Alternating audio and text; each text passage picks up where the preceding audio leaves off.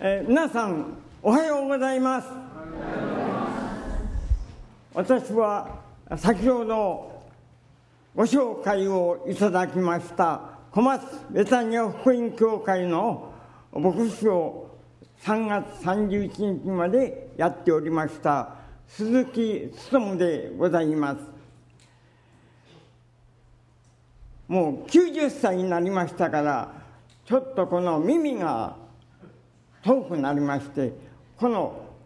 補聴器を使わないと皆さんの声がほとんど聞こえません。この補聴器を使うとよく聞こえます。えー、神様はこのような小さい器を今日この南大阪福音教会の礼拝のメッセンジャーとして用いてくださることを私は心から主に感謝を申しております。えー、私は、まあ、北陸の人間ですから、まあ、関西の方へはあまりそんなに余計も来ませんし詳しいことはあまり分かりません。けれども私たちの教会の伝道師でありました田中梢先生と堺福音教会の福牧師であられた福野正和先生との結婚式に私は堺の福音教会へ出席しました。約30年以上前だと思います。そしてさらに先生方の自宅であるあの梅ヶ里の自宅で初めの方は牧会伝道をやっておいでました。そのような時私は2回ほど行きました。そして将来あそこの方に大きな街道ができる計画をしております。そういう話を聞きました。それがこの街道であります。私はこの街道を聞いてはおりましたけど今回が初めてここへ来ました。まあ随分前の話30年ほど前の話で本当に懐かしいやら期待を持ってこうして今日神様はこの小さきものをこのところに送ってくださいました。本当に心から感謝しております。その福野先生が実は北陸の魂の救いという思いを持っていてくださる素晴らしい器であります。なぜなら北陸は浄土真宗のメッカと言われるほどどこの町行ってもお寺お寺お寺お宮さんお宮さんお宮さんでもうお寺とお宮さんばかり。教会はところどころあちらこちらにちょいちょいちょいとあるくらいで本当に北陸の魂は滅びゆく魂がたくさんおります。そのようなものに対して福野先生は旧礼の重みを持って CPM 集会をもう20年以上北陸へ来てやっておられます。金沢の地でも布市市の地でも小松でも加賀市でもいろんなところで毎年のようにやっておられます。そのことを覚える時に私は本当に神様のご計画そして福野先生のお働きに心から私は感謝しております。本当に浄土真宗のメッカまるでもうどこのうちへ行っても大きな仏壇があるんです。私の弟が入っております長寿園という養老院に行っても大きな仏壇が開いてあってそこにランプが交互と照っておる。そういうところです。どこの老人ホームへ行ってもそういうところであります。ですから本当に福野先生の働きを私は心から感謝して祈っております。まあ皆さん前置きがちょっと長くなりましたけどごめんなさいね。さて皆さん今日は6月の16日父の日です。どうですか？私は声が大きすぎてダメですか？よく聞こえますか？私はこれですから我が身の声がよくわからない。こんな声でよろしいですか？はいわかりました。えー、そういうわけで今日は6 6月16日父の日です。この父の日は母の日にちなんで定められたものです。このことは皆さん男女同権の立場からも正しいことです。このようにして母の日も父の日も実に美しいことです。なぜならその背後に聖書の御言葉が備えられているからです。その御言葉が親と子供の関係を明確に示しております。すなわちこの旧約聖書の10回の5番目の戒めとしてあなたの父と母を敬えあなたの神主が与えようとしておられるあなたのおられる地であなたの弱いが長くなるためであると書かれております。もちろんすべてのお父さんもお母お母さんも子供を愛しております。しかしその愛はこのバランスの取れた真実のものではなければなりません。お父さんの愛は厳格で力強い愛でありお母さんの愛は優しく慈しみ深く抱きしめるような愛でなければなりません。子供が立派に成長するためにはこの両方の愛がバランスよく与えられなければ子供は立派に成長いたしません。ところで近年の子供たちや若者の成長を見ておりますとこれで良いのかな？こういう危惧の念に駆られます。例えば中学生や高校生が町の中にある自動販売機で缶入りのお酒やビールを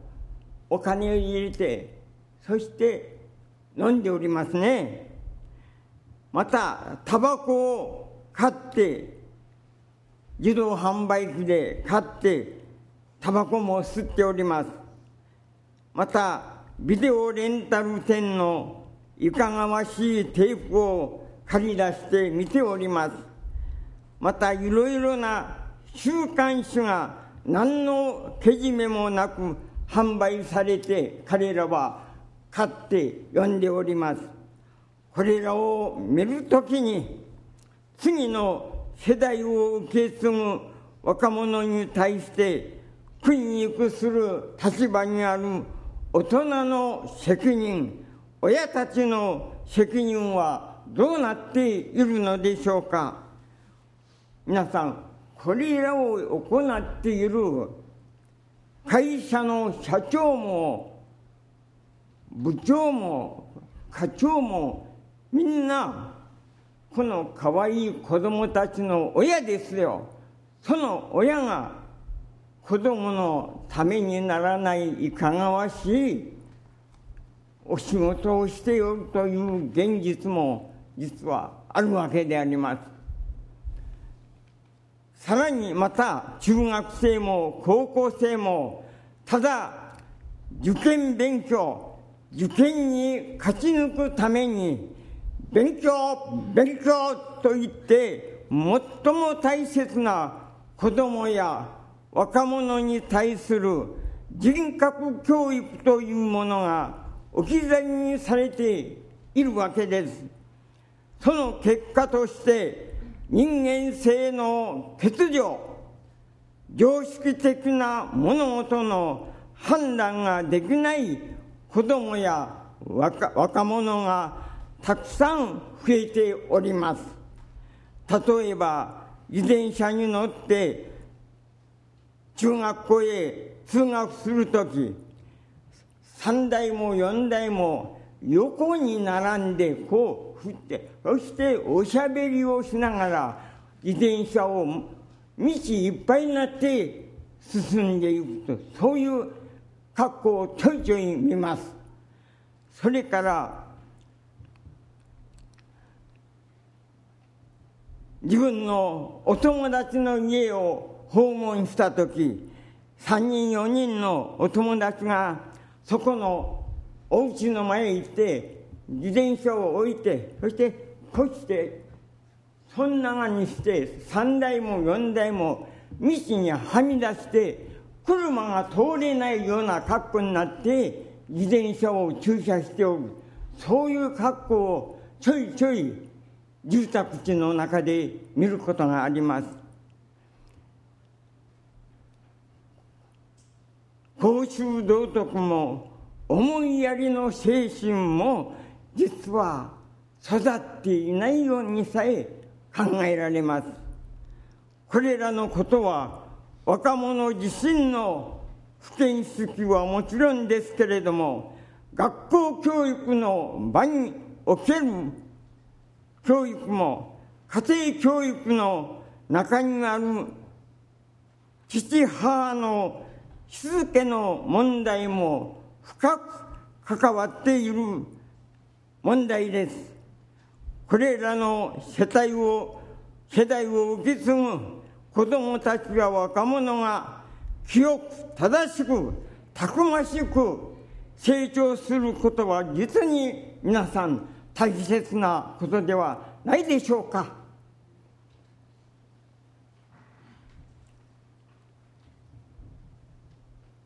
聖書は皆さん立つべき基準として次のように語っています。どのようにして若い人は自分の道を清く保てるでしょうかあなたの言葉に従ってそれを守ることですとこの旧約聖書の詩篇の119編の9節にはっきりとこの御言葉が書かれております。さて本庁神様は子供たちよ父たちよという御言葉を通して子供の両親子供と両親との関係特に父と子供との関係について厳粛に語っておられます。その御言葉が新約聖書のエピソー6章の1節から4節です。エペソ4章の6節から1節の御言葉をお読みします。皆さんどうぞお開きください。エペソ6章の1節から4節をお読みいたしますではお読みいたします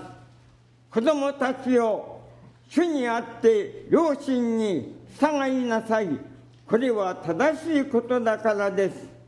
あなたの父と母を敬え。これは第一の戒めであり、約束を伴ったものです。すなわち、そうしたらあなたは幸せになり、地上で長生きするという約束です。父たちよ、あなた方も子供を怒らせてはいけません。かえって主の教育と訓戒によって育てなさい。皆さん、今読みましたように、ここに二つの大切な教訓が語られております。まず、第一、子供たちを主にあって両親に従いなさい。これは正しいことだからですと。すなわち聖書が示すごとく、子供が円満な人格形成をするには言うまでもなく、神を恐れかしこみ、父母を尊敬し、従うということです。第2番目、父たちよと呼びかけて、父親という決定的な優越性を持つ父親たちに対して親の権利を乱用し感情によって子供を怒らせてはいけませんかたくなにしてはいけませんと警告していますそして神様が示してくださる教育と訓戒によって子供を育てなさいと語っております。では皆さん、主の教育と訓戒とはどのようなことでしょうか？教育と訓戒とはどう違うのでありましょうか？皆さん、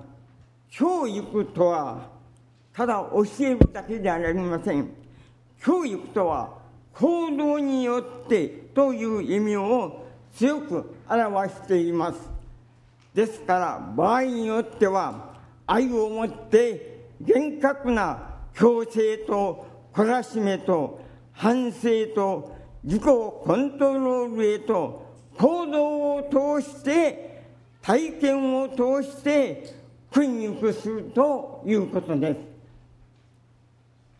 次に訓戒とは愛と慈しみを持って励ましたり忠告したり時には叱ったりするしつけをしつけを意味する言葉です。特にこの二つのことを行うにあたっては主にあってと聖書は語っています。すなわち神の御心を知り愛を持って行いなさいという意味であります。ところで、現在の日本の多くの父親は皆さんどうでしょうか？悲しいかな？現代の父親は毎日毎日仕事が忙しくて仕事に追いまくられて子供や若者と過ごす時間が非常に少ないわけです。そして子供の教育としつけはもっぱら母親に任せきりということになっていないでしょうか子供のために父親はもっと時間をとって子供と交わり話し合う時間がもっともっと必要だと思います。子供のためにもっと時間をとって子供とよく交わり話し合うことが何よりも大切なことであると思います。子は親の後ろ姿を後ろ姿を見て育つということわざがあります。父も母も固く信仰に立って神様を敬い人を愛する力強い後ろ姿も前姿も見せなければいけません。子供も若者も正常な成長をすることはできません。一つの令和を申し上げます。それは今から数年前の話ですけれども東京都のある市の教育委員会がその市の小中学校の生徒の中から無作為により1600人を対象にしてアンケート調査を行いました。それは子どもの見た父親像ということについてであります。そしてそのアンケートの結果第1番目は父とは休日はゴロネとテレビを見ている。2番目として父親はゴルフと魚釣りに行っている。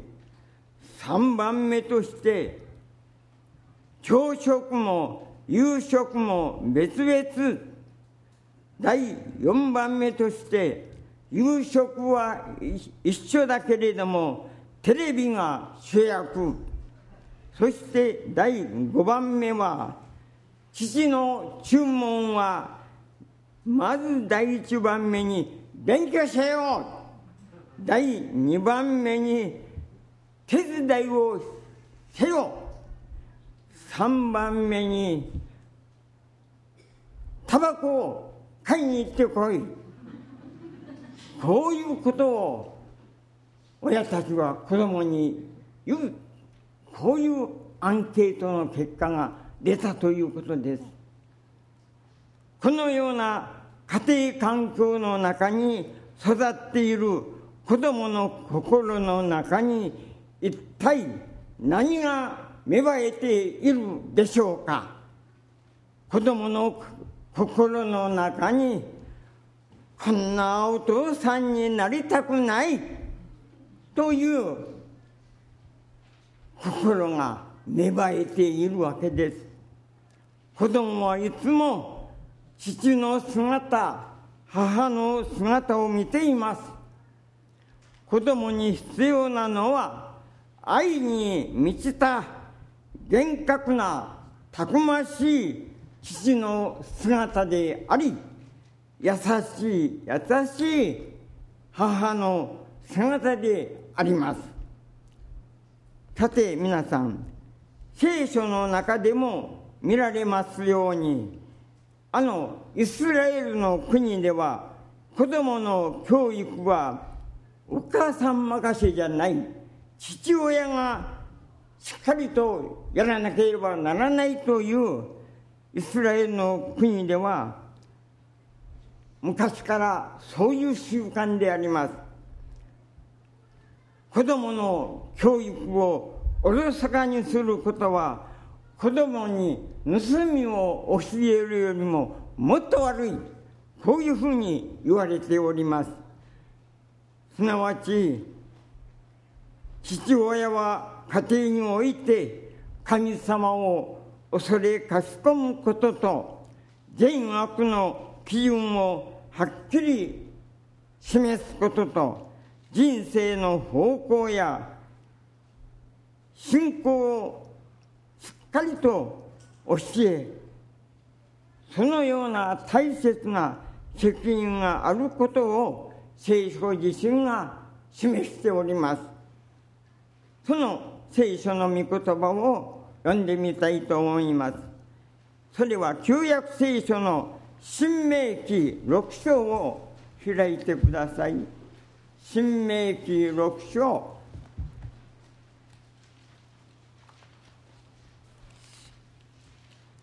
新明記六章の三節から七節の御言葉をお読みいたします新明記6章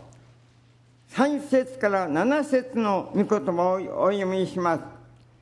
イスラエルよ、聞いて守り行いなさい。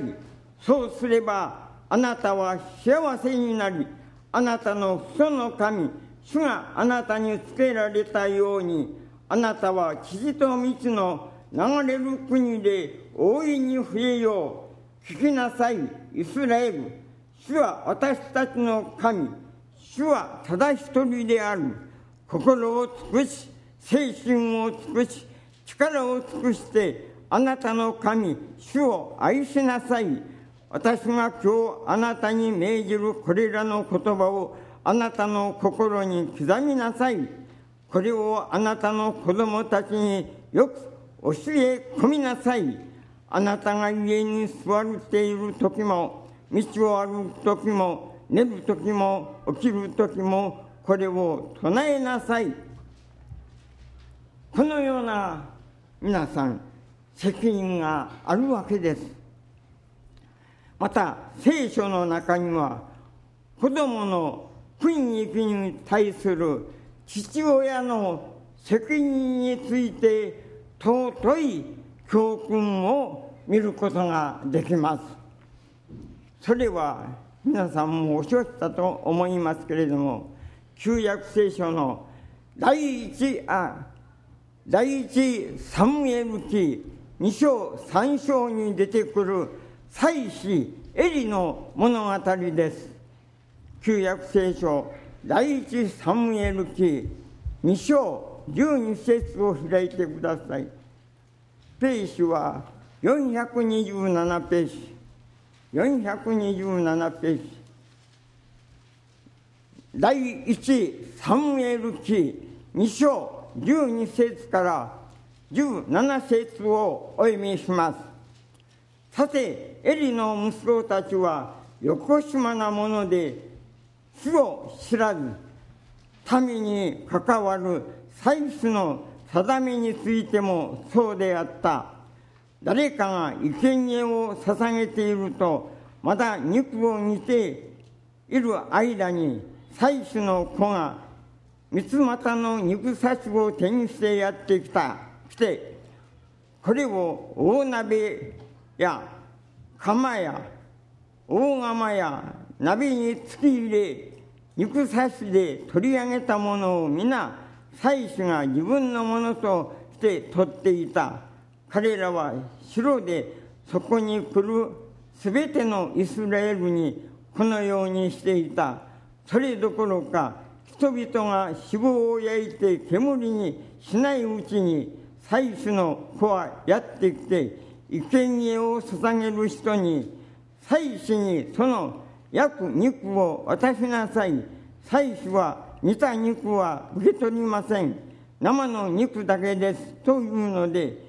人がまず脂肪をすっかり焼いて煙にし、好きなだけお取りなさい。と言うと、祭司の子は、いや、今渡さなければならない。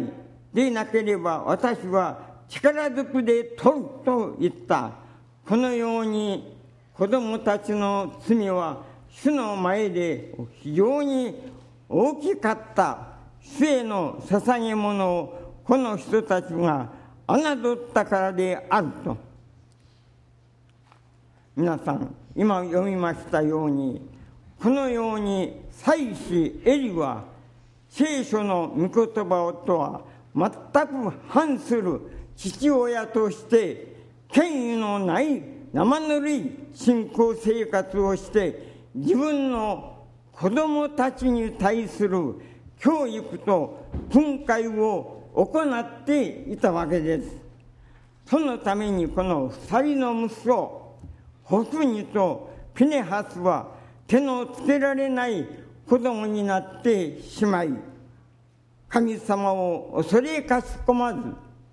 親をも尊敬しない子供になって全く無益な存在となってしまいました。やがてペリシテ人との戦いに敗れ去り神の箱は奪われて二人の息子は神様の裁きとして戦死して彼らは滅んでしまいました。この教訓は大切な教訓です。特にこの妻子エリのような親であってはならないことを今私たちは深く深く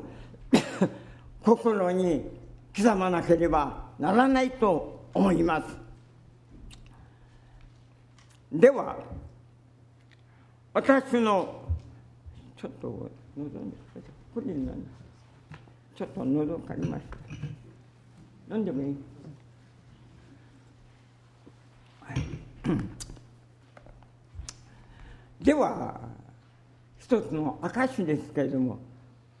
私の父父親の信仰生活について証しいたします。私の父は小松市のずっと山手の方の田舎の原町というところの町の生まれです。そこは浄土真宗の家に生まれました。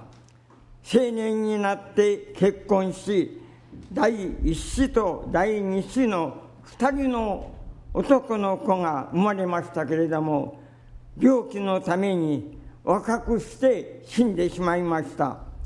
ですから私の父はますます浄土真宗について深く深く信じるようになりました。3番目の私たち三男である私は今証ししました私の家内と共にやはりこの田舎の原町で父母と一緒に世帯を持ちました。そして私も電電公社に通学あの通勤していました。家内も近くの会社へ通勤していました。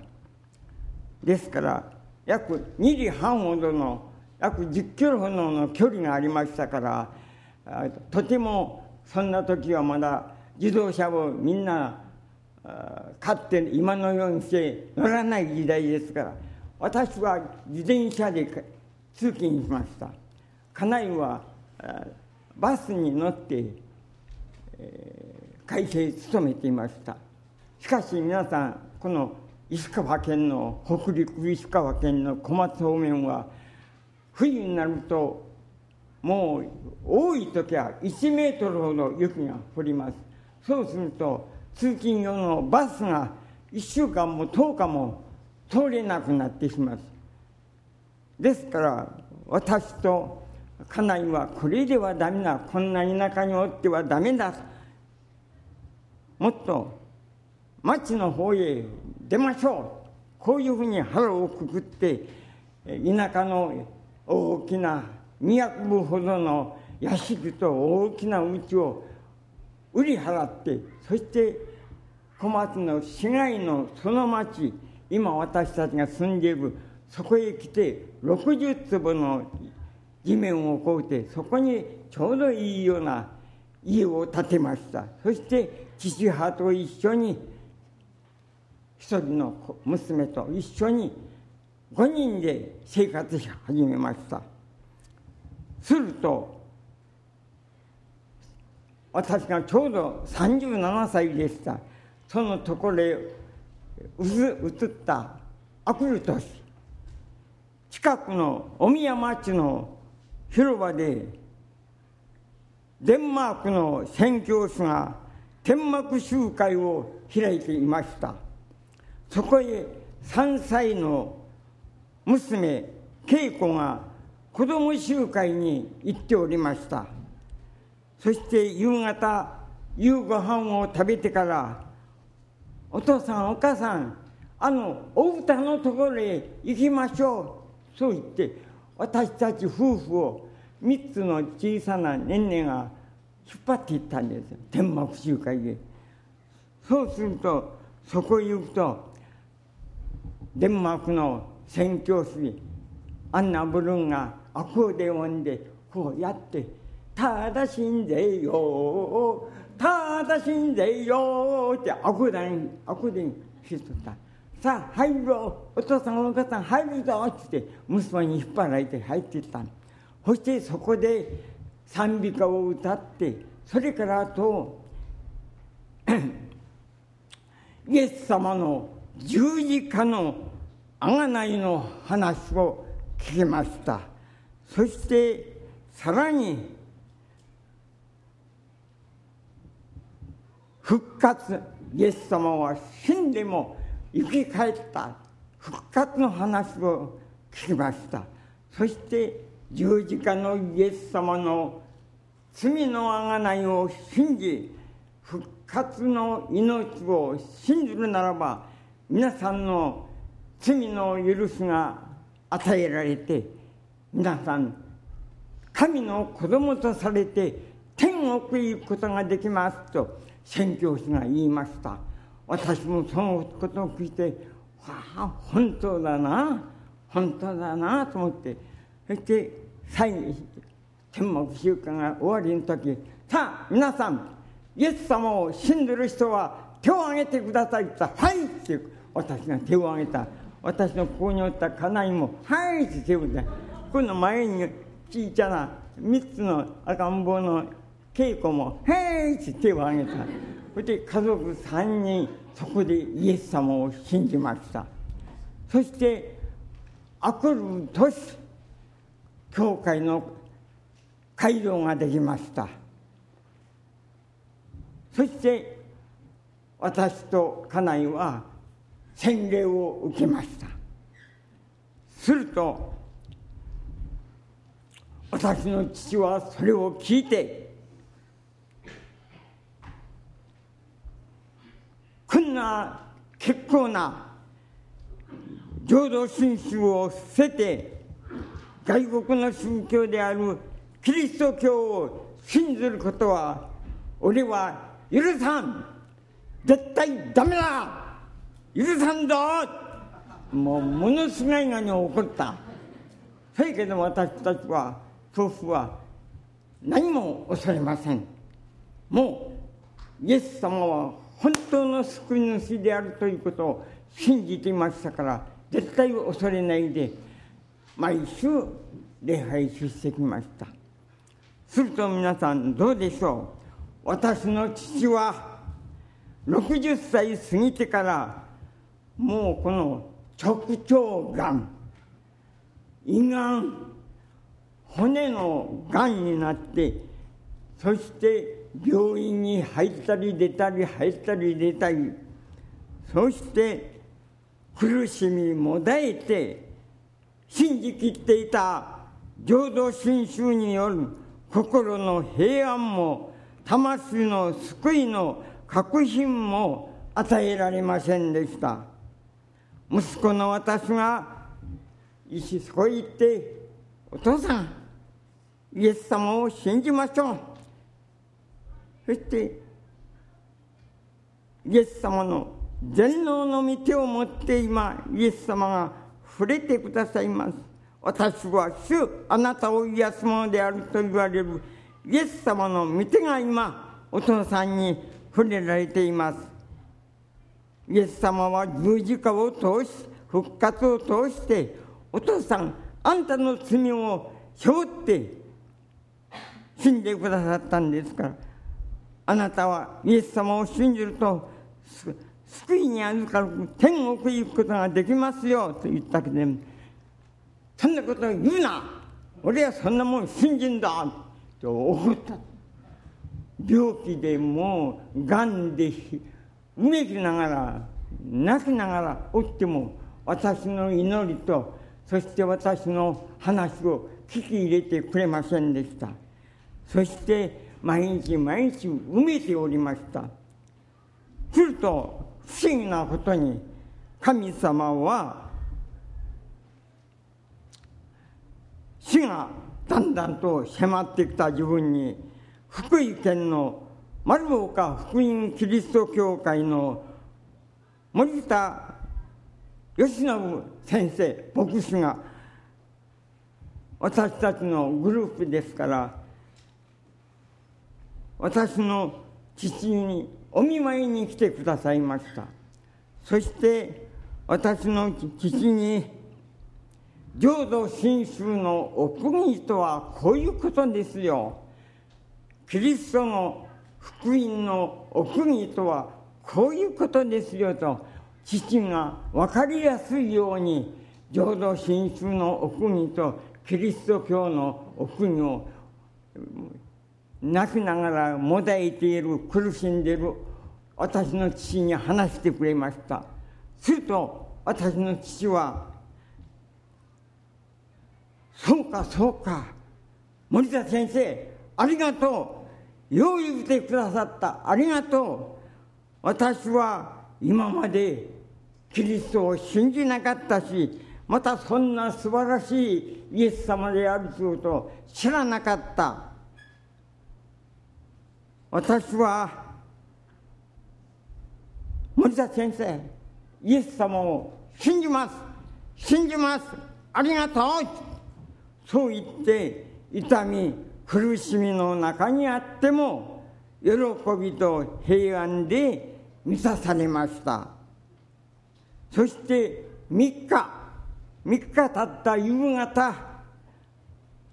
心臓も止まり呼吸も止まり心配ともにストップ。そして亡くなって魂は恵みによって天国へと行くことができました。息子である私はこれを見て心から神様に感謝のお祈りをしました。次に皆さん今度は私が父親として今日までどのような信仰生活をしてきたかをちょっと明かしさせていただきます。私たち夫婦には娘一人だけしか与えられませんでした。しかし我と我が家は主に使いますという御言葉の通りに娘はだんだんと成長してそして教会の日曜学校へ毎週行くようになりました。そしてだんだんと大きくなってやがてクリスチャンの高校高等学校へ入りました。さらにその高等学校を卒業すると今度はクリスチャンの短期大学の幼稚園の先生を養成するそういう学校へ入ってそして勉強して卒業して私たちの教会の付属であるベタニアホーム幼稚園の先生となって奉仕しました。しかし皆さん不思議なことに神様の導きによって23歳の時横浜のヒアデルヒア教会の副牧師である鈴木和弘先生との結婚へと導かれました。私は祈ってこれは神様のなさることだとしっかりと信じて全てを神様この娘をお捧げします。御心の通りに用いてくださいと言って私は捧げました。そして横浜に12年間おりました。福牧師の妻として奉仕しておりました。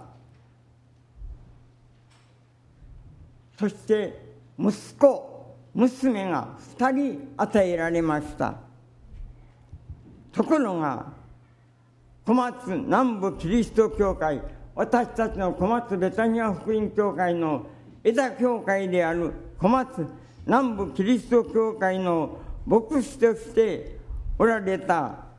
吉田明先生がこの心臓の病気で一晩で亡くなってしまいました。しかし奥さんはご主人に代わってこの牧会伝道の奉仕ができませんので私は主人の代わりとなって奉仕できませんと言って自分の実家へ帰っていかれました。ところが神様の導きによって横浜の鈴木和弘先生一家が南部キリスト教会の牧師として来てくださいました。そして奉仕されました。しかし鈴木和弘先生はこの糖尿病という持病を持っておりました。だんだんだんだんと日が経つたびにこの糖尿病がひどくなっていきました。そしてちょうど12年目に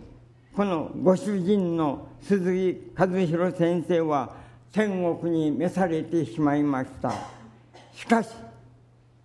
妻である恵子は悲しみの中にあっても祈っていますと我と我が家は主に使いますとはっきりとした御言葉が神様から与えられました。そして鈴木和弘氏のご主人の後継者として伝道師に任命されてそして JTJ 聖書通信講座を一生懸命に学び今日まで小松南部キリスト教会の牧会伝道の奉仕を約10年間ほどやっております。私は父親としていつも自分の娘の働きのために祈っておりました。そしてしっかりと御言葉に立ち必要な時にはいろいろと手助け手助け働きを手助けをしてやりました。そして励ますをしてあげました。今一人娘である鈴木恵子は一生懸命に今イエス様のために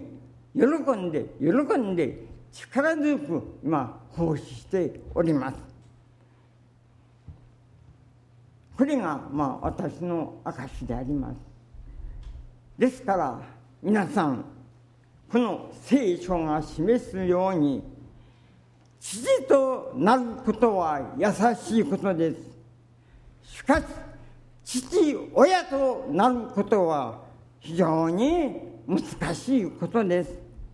確かに子育ても社会生活も信仰生活も人間のこの考えだけでは失敗に終わります。御言葉を通し精霊様の助けがなければ成功いたしません。完全な導き手模範が必要です。その方こそ皆さんイエス・キリストであります。聖書ははっきりとキリストのうちにこそ全ての知恵と地域の宝が隠されていますとはっきりと聖書は語っております。イエス様のご生涯はまちまち村々を巡り歩いて泣く者と共に泣き喜ぶ者と共に喜び苦しむ者と共に苦しみそして子供たちを大変愛してくださいました。さらに最後にカルバリの十字架にかかり全人類の罪の贖いを完成してくださいました。さらに3日目に復活されて信ずるすべての人々に永遠の命天国の命を与えなしに与えてください最高の愛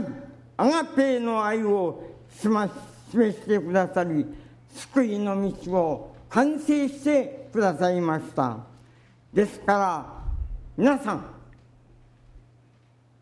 このイエス様を我が主我が救い主として信じてイエス様を手本として一人一人の信仰生活をこれから進めていきましょう。私もそうしてきました。そして親としての本分を尽くしましょう。子供たちのために祈りましょう。祈りの子は滅びないのです。子供は親の祈りの姿を見て清く正しくだんだんと成長していきます。たくましく成長していきます。そして神様の栄光を表す器として神様は一人一人を尊く用いてくださいます。アメンです。では感謝のお祈りをいたします。ハレルヤ愛する天の父なる神様皆を心からあめ賛美いたします。今日ここにこの小さきものを召し出してくださり南大阪福音教会の礼拝のメッセンジャーとして御言葉に立たせ精霊に満たして用いてくださいましたこと心から感謝と賛美を捧げます。今日は父の日です。それにふさわしいテーマとして子供たちを父たちよと題してエピソード6章の1節から4節の御言葉を通してこの小さきものを用いてお語りくださいました。またこの小さきものの子としてまた父としての証も語らせてくださいましたことを心から感謝申し上げます。この小さきものをこれからすべての子供たちのためにすべての父親のために固く御言葉に立ち御霊に満たされてまず祈りそして御言葉を通して子供たち孫たちが固く信仰に立ち